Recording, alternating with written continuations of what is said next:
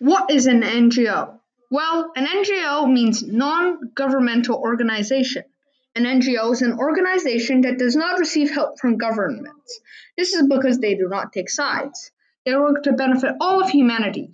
Everyone is equal in their eyes. They usually operate in war-stricken zones, places with natural disasters, and places with poverty.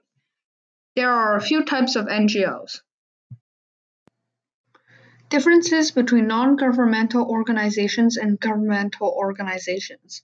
One critical difference between these two is that one has the government to back itself up and one doesn't.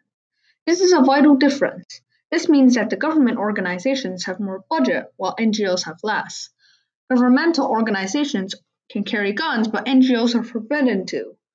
NGOs are neutral while governments are on one side, I guess. Some types of NGOs are BINGOs, business friendly international NGOs. Some examples are the Red Cross, ENGO, environmental NGO, such as Greenpeace and World Wildlife Fund, GONGO, government organized NGO, such as the International Union for Conservation of Nature, INGO, International NGO, Oxfam, Quango, QU ANGO, quasi-autonomous NGO, such as the International Organization for Standardization (ISO), Mango, Market Advocacy NGO, Consulting for Social Good (CSG), TNGO, Transnational NGO, Tango, Technical Assistance NGO, such as the Empower India Welfare Foundation (EMPIWF), Dongo, donor organized NGO, Sancap India Foundation. What was the first ever NGO? The first ever NGO is probably the Anti Slavery Society, founded in 1839. It ended at around the 20th century. It was the base to most modern NGOs. It didn't take sides, and it probably didn't get money from the government. They probably never were gifted with it, anyways.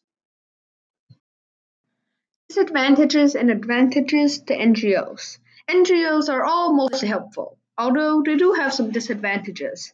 NGOs help countries in need, which is good, obviously. They operate in small groups and they aren't armed. This also they also don't take sides in conflicts and don't rely on the government. This allows them to work in areas where the government can't. However, NGOs cannot operate large scale due to lack of money and mobility. This cannot provide effective large-scale operations. Some people also doubt that they are worth their cost. Despite their disadvantages, NGOs are still helpful to everyone.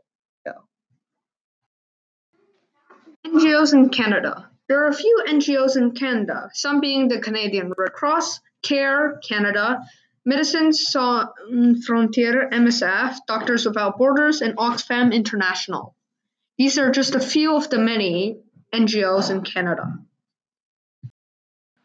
How is an NGO funded? An NGO doesn't take sides in conflicts. This means that they can't take money from a government. Otherwise, those would seem like taking sides. As a result, they can only take donations from others, example donors, etc. This is a problem, so they can't go large scale.